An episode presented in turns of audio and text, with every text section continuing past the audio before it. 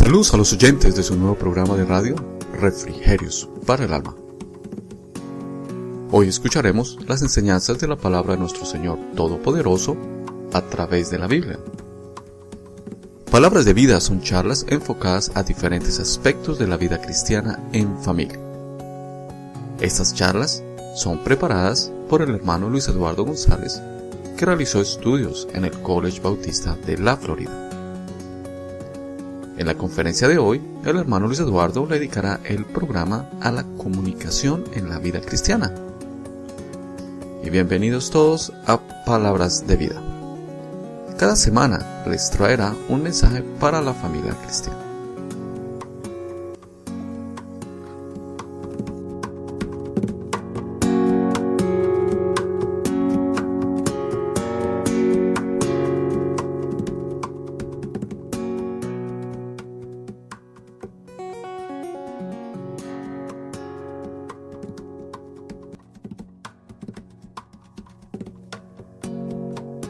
El hecho de abrir su boca y de que ellas surjan algunas palabras no significa necesariamente que usted se esté comunicando. La comunicación implica mucho más que simplemente usar palabras.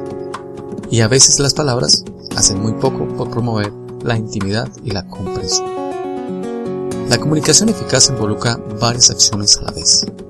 Escuchar, hablar, expresiones faciales, el tono de voz y más que nada comprensión. Este es el tema que va a tratar durante este capítulo eh, del tema de la serie de comunicación El hermano Eduardo. Estamos muy atentos a escuchar y a comprender. Y démosle la bienvenida al hermano Luis Eduardo. Buenas noches, queridos hermanos. Eh, en esta noche, eh, mi hermano Javier González y yo, Luis Eduardo González, eh, estaremos eh, con el tema, o prácticamente el último tema, sobre comunicación. Cómo mejorar la comunicación en la familia. Aspectos tan importantes como es eh, poder hablar con nuestros hijos, poder hablar con nuestras esposas, poder hablar con nuestros familiares con cariño, con buenos términos, con buenas palabras y hoy tendremos cosas muy interesantes que aprender de la comunicación. Espero que les guste y también espero que, nos escriban eh, en algún momento. Nuestra website, Palabras de Vida en Cristo, arroba yahoo.com. Eh, esperamos que nos hagan preguntas, que nos hagan algún comentario. De pronto, si no les ha gustado, pues que no lo digan también. Eso está bien. Espero que sea lo contrario, espero que nuestros programas les hayan sido de su agrado. Eh, un saludo muy especial para nuestros eh, hermanos Miguel y Eric, quienes eh, están siempre dispuestos a colaborarnos para presentar estos temas que, son de, en muchos aspectos de ayuda. Y como dicen ellos, alimento para el alma, que es el programa, el nombre del programa total vamos a tener eh, una palabra de oración para eh, poner este, este rato en las manos del Señor, para que nos dé las palabras que necesitamos para eh, que lleguen a nuestra alma. Nuestro buen Dios y Padre Celestial, estamos en tu presencia para darte gracias por todas las bondades tuyas para con nosotros. Gracias Señor porque nos permites dirigirnos a tu pueblo, Señor, para hablar de tus cosas. Gracias por este tema tan interesante como es el de la comunicación en familia, cómo mejorar nuestras comunicaciones con nuestras personas más queridas, Señor. Ayúdanos para que estos eh, temas, Señor, sean eh, de bendición, Señor, y que seamos guiados por ti, seamos guiados por tu Espíritu Santo en todo momento. Te lo pedimos en el nombre de tu Hijo amado, Cristo Jesús. Amén.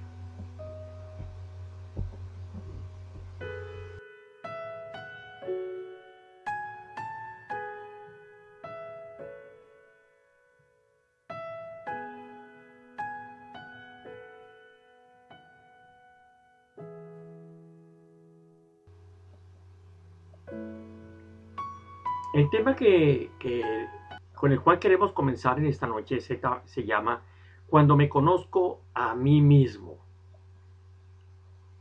Y vamos a iniciar eh, este tema basándonos en un versículo de la Biblia muy importante que está en Romanos capítulo 12, versículo 3.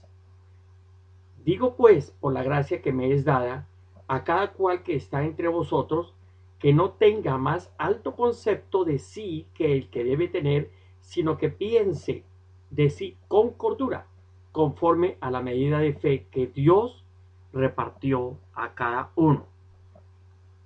Por lo tanto, cuando me conozco a mí mismo, puedo dar a la otra persona la libertad que le corresponde como ser humano. Cuando yo tengo algún concepto de mí mismo, dice Romanos 12.3, que no piense que soy superior a lo que soy, ni inferior a lo que soy, pero que piense con cordura, equilibradamente, según la gracia que Dios me ha dado, aceptando quién soy en todos los aspectos de mi vida.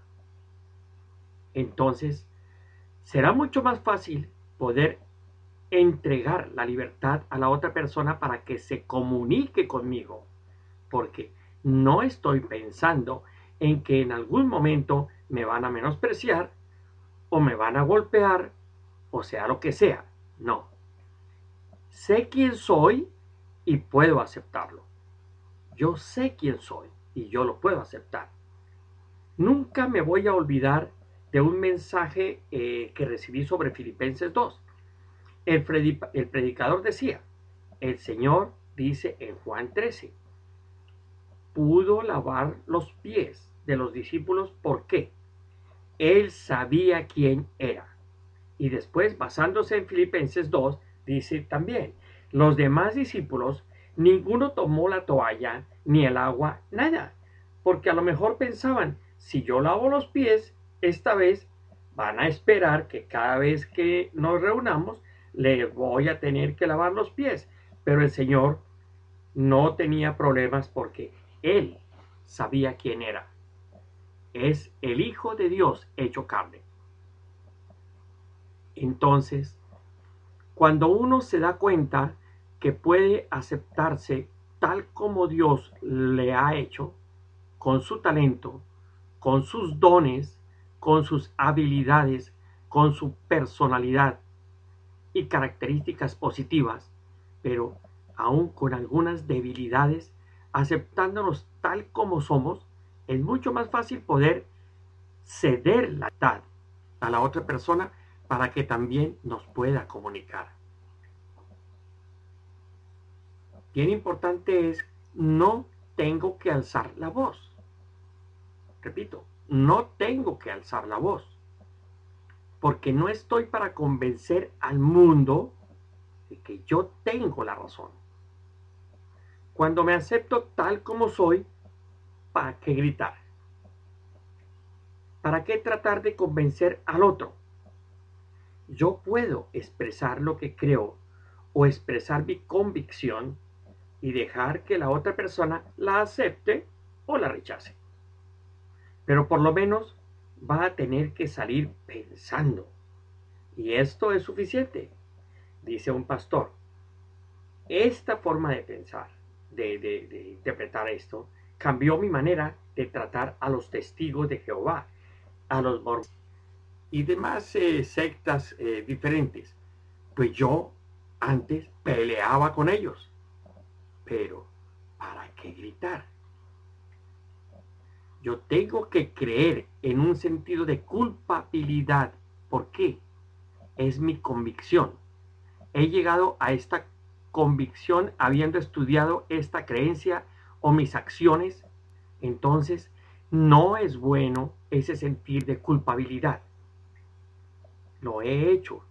Y si lo hice mal, lo puedo confesar y aprender de mi error o de la equivocación.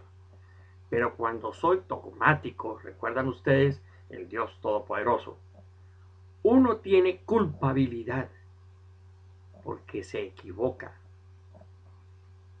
Hay algo importante. No digo no puedo. No puedo hacer esto o lo otro. ¿Por qué? Dice Filipenses 4:13, todo lo puedo en Cristo que me fortalece. O por lo menos puedo intentar hacerlo. Y si no puedo hacer, hacerlo, entonces lo admito. Si soy honesto, usando la primera persona del singular, digo, bueno, nunca lo he hecho, pero voy a intentar hacerlo. No comparto las emociones para hacerle al otro sentir mal conmigo. No estoy echando la culpa a otra persona. Estoy aceptando mi propia responsabilidad. ¿Por qué? Por lo que digo, por lo que hago, por lo que siento. La otra persona es capaz de responderme respetuosamente porque le he tratado con respeto. Cuando yo respeto a otra persona, expresándome en primera persona, abriendo mi corazón, descubriéndome a la otra persona, es muy probable que me respondan de la misma manera. Hay dos reacciones posibles para la persona que empieza a enojarse. ¿Se recuerda cómo, cómo sucede, no? Empieza gritando es puede ser una reacción. La otra se podría decir acusando al otro. Hablemos un poquito de gritando. Esa, esa reacción primera. Proverbios 16:32, que dice, mejor es el que tarda en airarse que el fuerte. 17:27 de Proverbios, que dice, el que ahorra sus palabras tiene sabiduría de espíritu prudente es el hombre entendido. Habla mucho cuando calla. Es contado por sabio el que cierra sus labios y es entendido. Ahora la otra eh, reacción se podría decir acusando al otro. Por ejemplo, un ejemplo muy común en, en los hogares, en las casas. Tu ropa sucia está tirada en el piso. Eso es una acusación es un dogmatismo acusando a la otra persona. Mejor sería, me gustaría o me ayudaría mucho si colocaras la ropa sucia en el canasto. Es mucho más suave, sería una ayuda. Es una manera más respetuosa para hablar con un ser igual, Muchas veces esto lo hacemos con un adulto y no tratar a esa persona, a ese adulto como un niño, un inferior. Quiero eh, destacar tres advertencias que empiezan con no. Tres formas de comunicación que empiezan por no. No confundir con generalizaciones. Voy a dar tres ejemplos. Todos los hombres son machos. Sabemos que no son todos machos. Hay excepciones. Todas las mujeres lloran. Hay mujeres muy duras, no lloran. Eso no es cierto tampoco. Todos son ignorantes. No todos son ignorantes. Entonces, confundimos a otras personas con generalizaciones y lamentablemente las usamos todos los días. No expresarse con en absolutos. Por ejemplo, nunca oyes lo que te digo. Siempre te equivocas. Otra, nada sale bien de esta cocina. Tremenda. Todo lo que tú compras se rompe. Tú nunca haces nada bien. Siempre sale todo mal. Esas son expresiones en absolutos que no deben existir. Tercero, no imaginarse con suposiciones, es decir, ya sabes lo que quiero decir, ya entiendes lo que tienes que hacer, ya sé lo, ya sé lo que piensas y lo que vas a decir. ¿Se han dado cuenta si lo han dicho alguna vez, si lo han hecho alguna vez? Y una última. ¿Estará enojado porque no aparece por aquí hoy? Es otra suposición.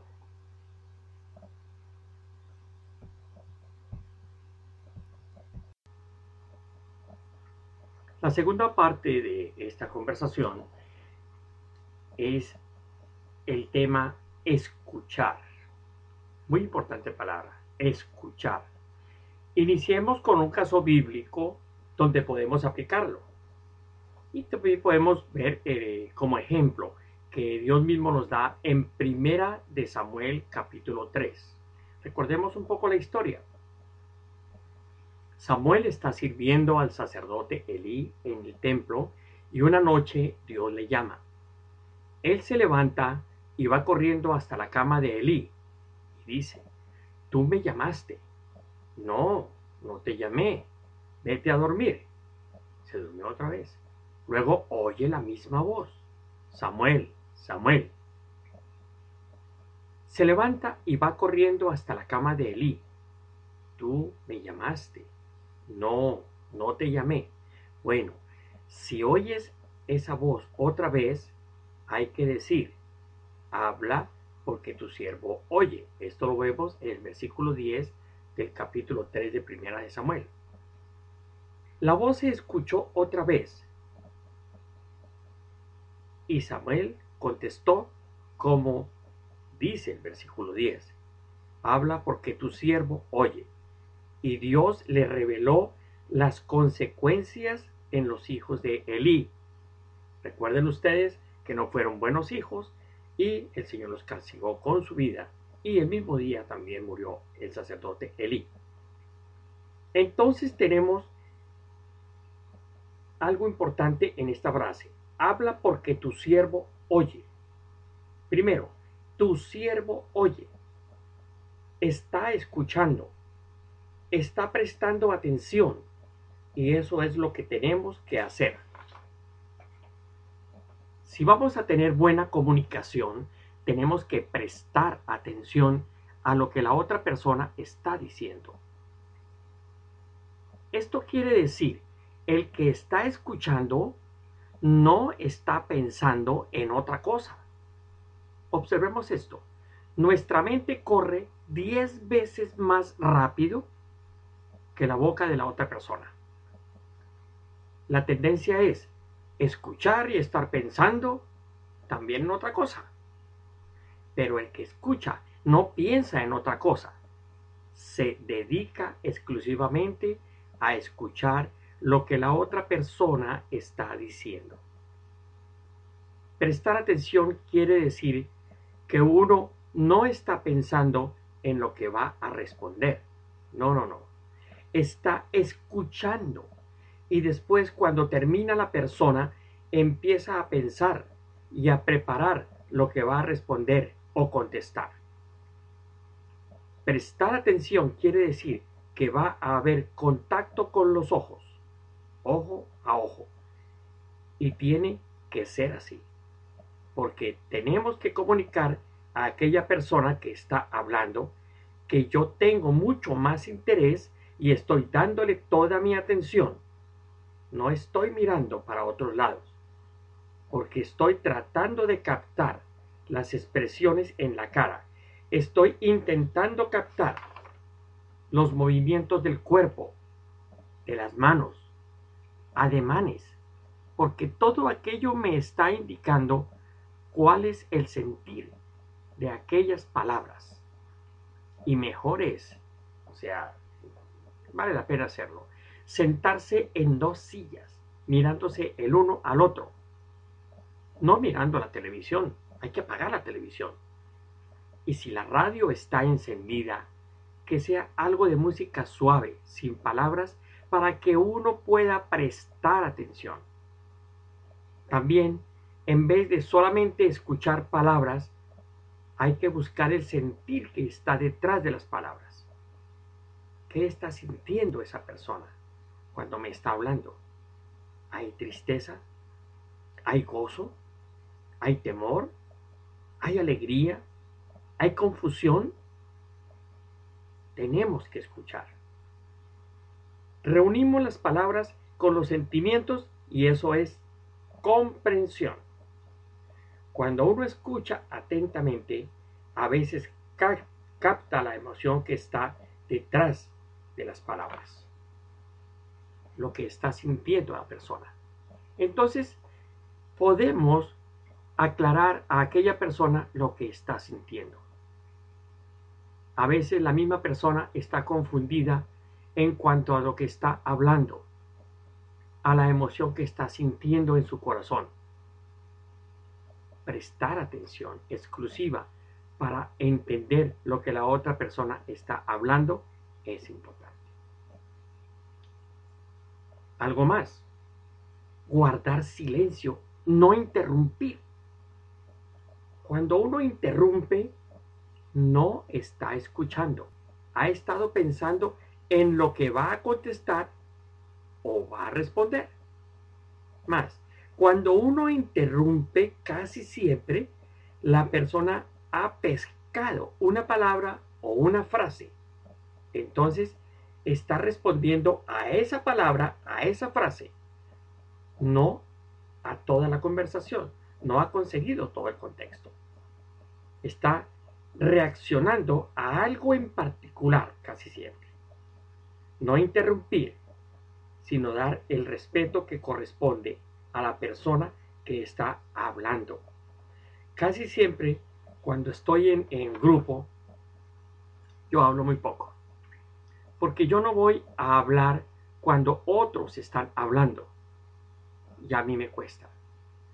Eh, tiempo, 5, 10 segundos, quizá para evaluar lo que he escuchado y después responder a lo que he escuchado. Pero antes de responder, de pronto otro está hablando. Y bien, entonces tengo que escuchar lo que está diciendo el otro y después aquel deja de hablar. ¿Qué fue lo que realmente escuché? Bueno, así puedo responder, pero de pronto hay otro que se interpone, que también toma la palabra por ahí y generalmente hay dos o tres que están hablando, interrumpiéndose el uno al otro, gritando más fuerte que el otro. De tal forma que, ¿para qué gastar mi energía hablando? Pudiendo estar escuchando, evaluando lo que ellos están hablando. Muchas veces me dicen en un grupo, ¿por qué no está hablando? No, mejor escucho. Entonces dice la Biblia, del pasaje que estábamos eh, estudiando, de Samuel, tu siervo oye. Entonces el énfasis está sobre la palabra siervo. No interrumpir, sino demostrar una actitud humilde escuchando. La, interrupción manifiesta una falta de respeto porque no le estoy dando el lugar que corresponde a una persona hecha a la imagen de Dios. Y esa persona merece el respeto que le puedo dar. No se imaginan cómo podemos ayudar a otras personas cuando, las, cuando les prestamos toda la atención. Si no hay respeto, no hay buena comunicación porque no podemos comunicarnos. Algo muy importante es mantener el control de las emociones. Cuando controlo mis emociones, cuando yo estoy dominando mis emociones, manteniendo el control sobre ellas, yo puedo pensar mejor. Cuando me agito, las palabras no salen bien. Cuando puedo mantener la calma de mis propias emociones, puedo pensar y puedo formar las oraciones y presentarlas. Voy a presentar el sentir de mi corazón. La otra persona entonces me va a conocer.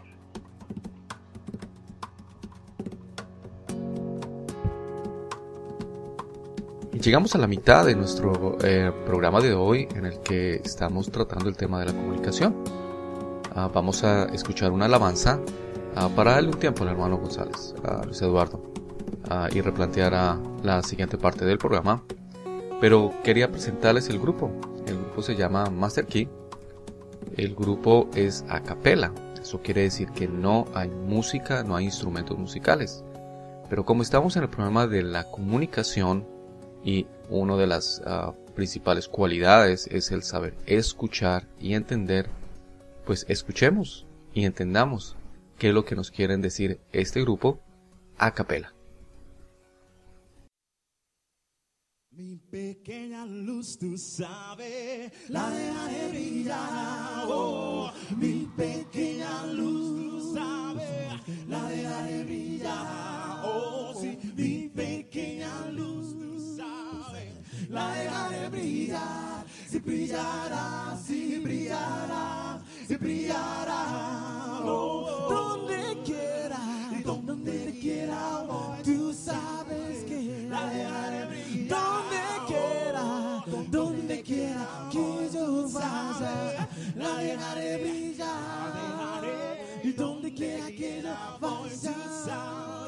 La dejaré brillar. Si brillará, si brillará, si brillará.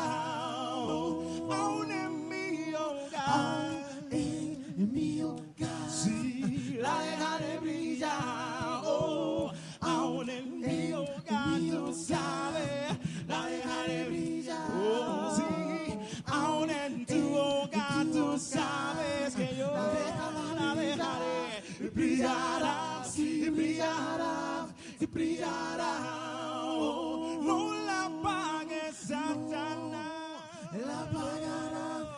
la dejaré brillar. Oh, no la apagues, Satanás la dejaré brillar. Oh, no la apagues, Satanás, no. La dejaré brillar, si brillará, si brillará, si brillará. Oh, no la escondas nunca. La dejaré, la dejaré brillar, escondas nunca. La dejaré brillar, no la escondas nunca. La dejaré brillar, y brillará, sí, brillará, y brillará.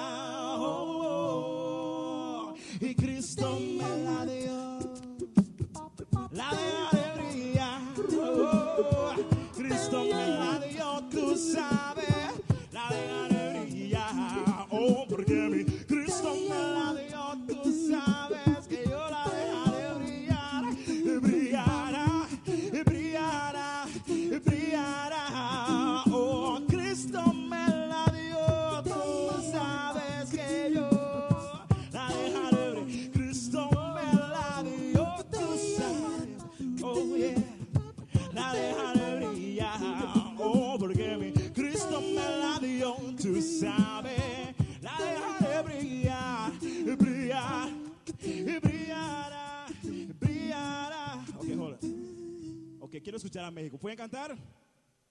Es fácil, mi pequeña luz, tú sabes, la dejaré brillar. Así que vamos a platicar rápido esto. Mi pequeña luz, tú sabes, la dejaré Oh, mi pequeña luz, tú sabes, la deja. Coma, más, va fuerte. Mi pequeña luz, tú sabes, la dejaré brillar. Bri- bri- Ok, más fuerte, brillará. Una vez más, mi pequeña luz, tú sabes, dice. Mi pequeña luz, tú sabes, la dejaré brillar. Oh, mi pequeña luz, tú Oh, la dejaré brillar. Oh, sí,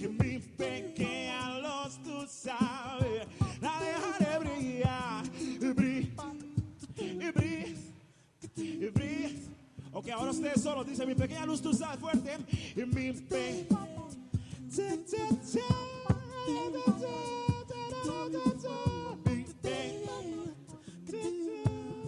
La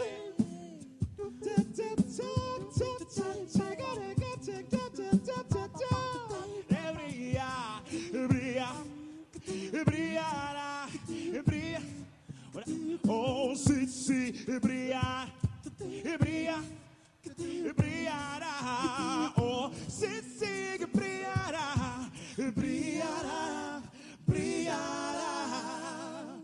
Oh.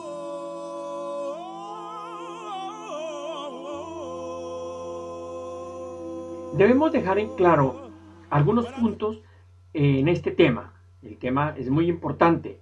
Cuando me conozco a mí mismo, según Romanos 12, 13. Cuando pienso con cordura, equilibradamente sobre mi persona, le puedo dar libertad a la otra persona para que se comunique. Cuando un creyente en Cristo se acepta tal como Dios le ha hecho, con sus talentos, con sus dones, con su personalidad, con sus características, con habilidades y debilidades, es más fácil ceder libertad a la otra persona para comunicarse. Una persona se comunica con frases dogmáticas, se siente culpable porque se equivoca en la forma de expresarse. En cuanto a los cambios en mi forma de comunicarme, no tengo que decir que no, que no puedo. ¿Por qué? Dice Filipenses 4:13, todo lo puedo en Cristo que me fortalece.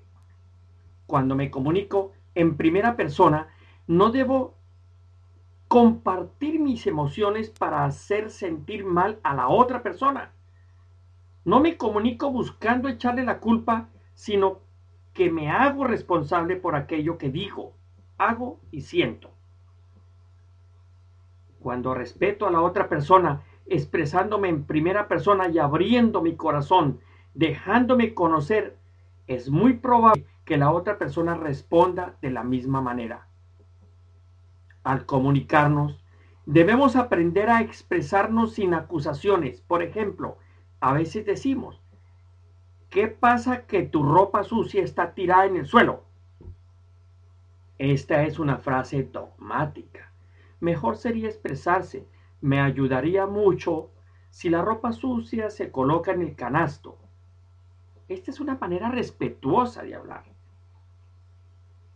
Hay tres advertencias al comunicarnos para recordar.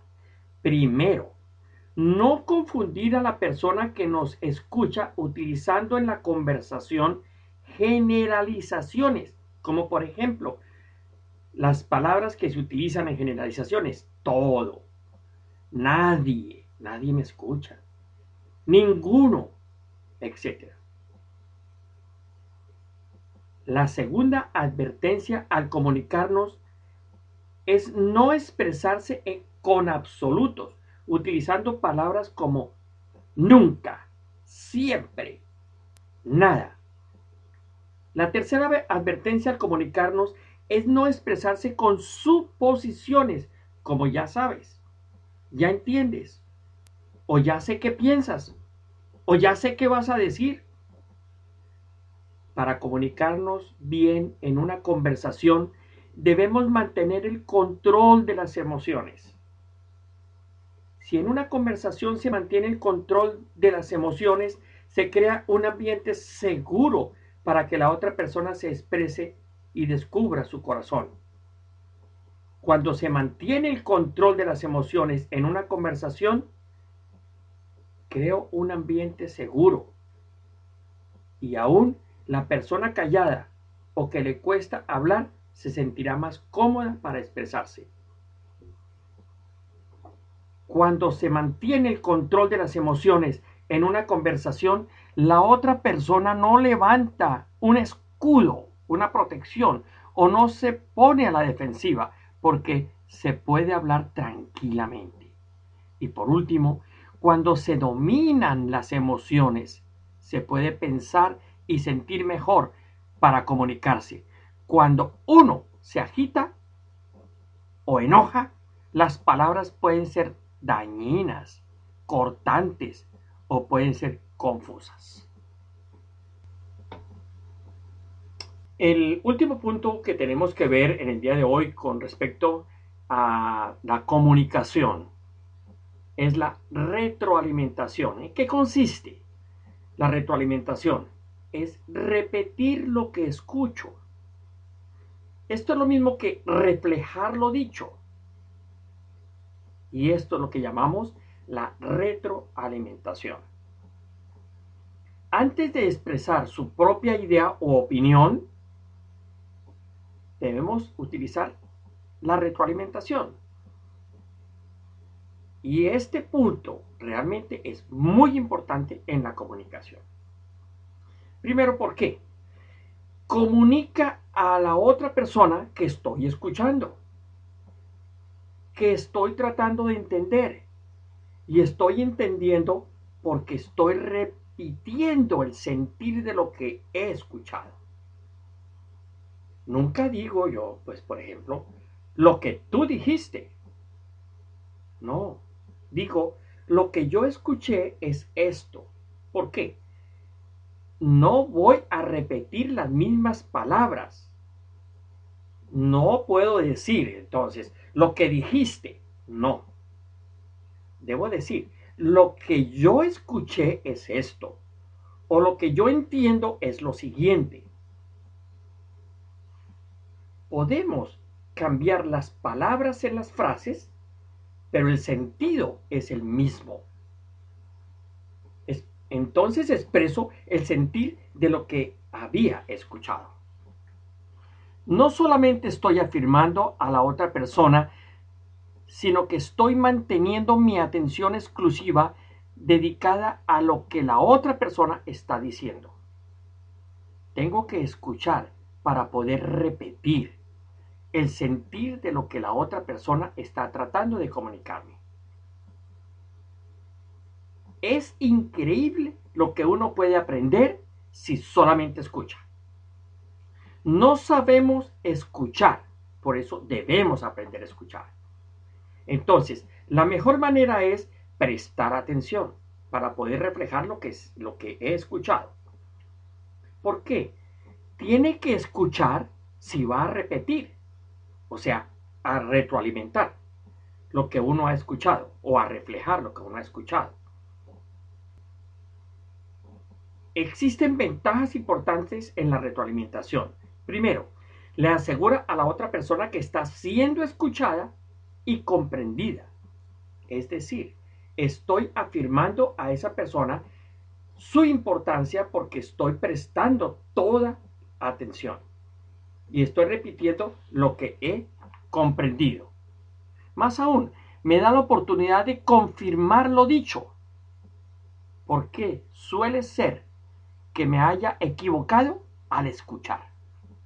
Entonces puedo confirmar o puedo ajustar lo que he entendido mal, porque si no, yo voy a seguir con mi malentendido y muy probablemente pronto vamos a entrar en discusión. Nos olvidamos de reflexionar o repetir o retroalimentar y por eso surgen malos entendidos.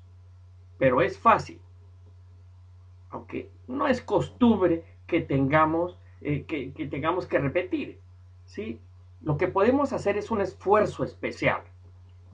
Pero siempre pienso, no, esta vez no tengo que reflexionar. ¿Por qué? Estoy escuchando bien. No, no, no. Quisiera convencerme que yo puedo escuchar y no equivocarme. Resulta que me equivoco. Y tengo que reflexionar o repetir. Es la manera de confirmar lo dicho. Y más, facilita la comprensión. Es mucho más fácil llegar a comprendernos de esta manera. También me ayuda a mantener el control de mis emociones. También nos ayuda a mantener un solo tema sin agregar otro tema para confundir lo que estamos hablando. Porque eso es lo que pasa muchas veces. Empezamos con un tema, pero después agregamos otro. Pero cuando reflejamos o repetimos o retroalimentamos lo que hemos escuchado, nos ayuda a mantenernos en un tema. Y más, ambos estamos ya despiertos y listos para decidir. Un momento me parece que eso es, eh, en un momento me parece que eso no está en el tema que estamos tratando. Y ayuda para eliminar el posible ataque de la otra persona. Mantiene el control sobre la conversación. Entonces, es la mejor manera de tener una buena comunicación. Uno piensa, pero eso lleva el doble de tiempo. Uno habla, el otro repite o refleja. Entonces, en, vez de 10 segundos, ya son 20 segundos para, para llegar a resolver. pero es mucho mejor y más fácil y más rápido. Sea breve. Proverbios 17, 27, que ya lo hemos leído antes, dice, el que ahorra sus palabras tiene sabiduría. Y aún más dice, de espíritu prudente es el hombre entendido. El que entiende es el que prevé prudencia, prevé lo que va a venir. Si yo entiendo, puedo anticipar lo que va a venir y lo ayuda a la comprensión. Repito, es increíble lo que uno puede aprender si solo escucha. Entonces, debemos aprender a escuchar. Regla para la buena comunicación. Hablar brevemente. Dice, se dice, de 10 a 30 segundos. No podemos escuchar un minuto y reflejar o repetir, a menos que haya tenido mucha práctica en el tema. Afirmemos un poco algunos puntos de los que hemos tratado en esta última parte que son que es de, de mucha importancia. Por ejemplo, repetir aquello que se escuchó refleja lo dicho, es decir, la llamada retroalimentación. Antes de expresar la idea propia o opinión, es importante primero porque comunica a quien está hablando que se le está escuchando. Al repetir aquello que se escuchó o reflejar lo dicho, se mantiene la atención exclusiva a aquella persona que está hablando. Es increíble cuando una persona puede, cuánto una persona puede aprender si solamente escucha. Las ventajas de repetir aquello que se escuchó o reflejar lo dicho o de la llamada retroalimentación son primero asegura a la persona que habla que es escuchada y comprendida. Es decir, se afirma la importancia que tiene el prestarle atención. Otra ventaja de la retroalimentación es que se, se confirma aquello que la persona ha dicho o se puede ajustar aquello que se ha escuchado o mal entendido en la conversación. La retroalimentación es la comunicación en la manera de confirmar lo dicho. La retroalimentación es la comunicación, facilita, en la comunicación facilita la comprensión. La retroalimentación en la comunicación ayuda a mantener el control de las emociones. La retroalimentación en la comunicación ayuda a mantenerse en un solo tema en la conversación sin agregar otros temas que confunden. La retroalimentación en la comunicación ayuda a eliminar el posible ataque a otra persona porque se mantiene el control de la, conversación. La retroalimentación en la comunicación o reflejar lo dicho lleva el doble de tiempo en la conversación pero se llega más rápido a la resolución. En la retroalimentación hay que ser breve. Las reglas para la buena comunicación son hablar brevemente, de 15 a 30 segundos. Otra regla es una sola persona debe hablar y la otra escucha. También buscar lo positivo en la otra persona. Salomón eh, y, la Sulamita resolvieron el problema que tenían primero reconociendo la culpabilidad de cada uno, que cada uno poseía, confesándola. Por lo tanto, Salomón y la Sulamita resolvieron el problema. En un segundo lugar, empezó a pensar en lo positivo, recordando lo más precioso de la otra persona. Y en tercer lugar, fijaron una hora y un lugar concreto para resolver el problema. Entonces, si empezamos a manejar el tema de la retroalimentación en nuestras conversaciones, hagámoslo como ejercicio, hagámoslo para aprender a conversar más fácilmente, para entender. Espero que logren buenos resultados con este tema. Buenas noches.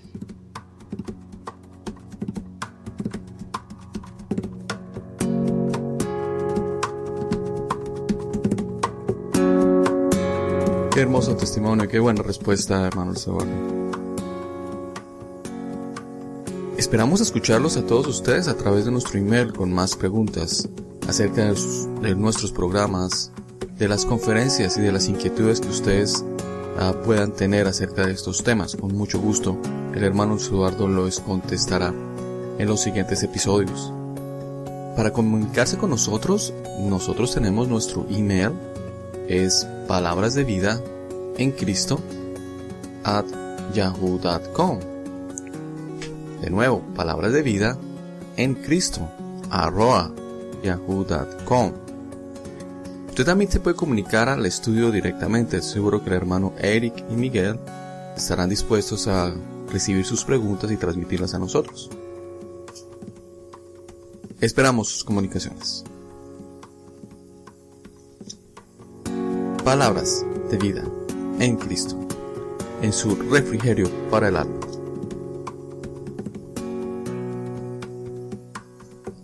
Les damos las gracias por asistir a y escuchar a nuestro programa esta noche. En la producción, Javier González y en el ministerio, Luis Eduardo González. Palabras de vida en Cristo.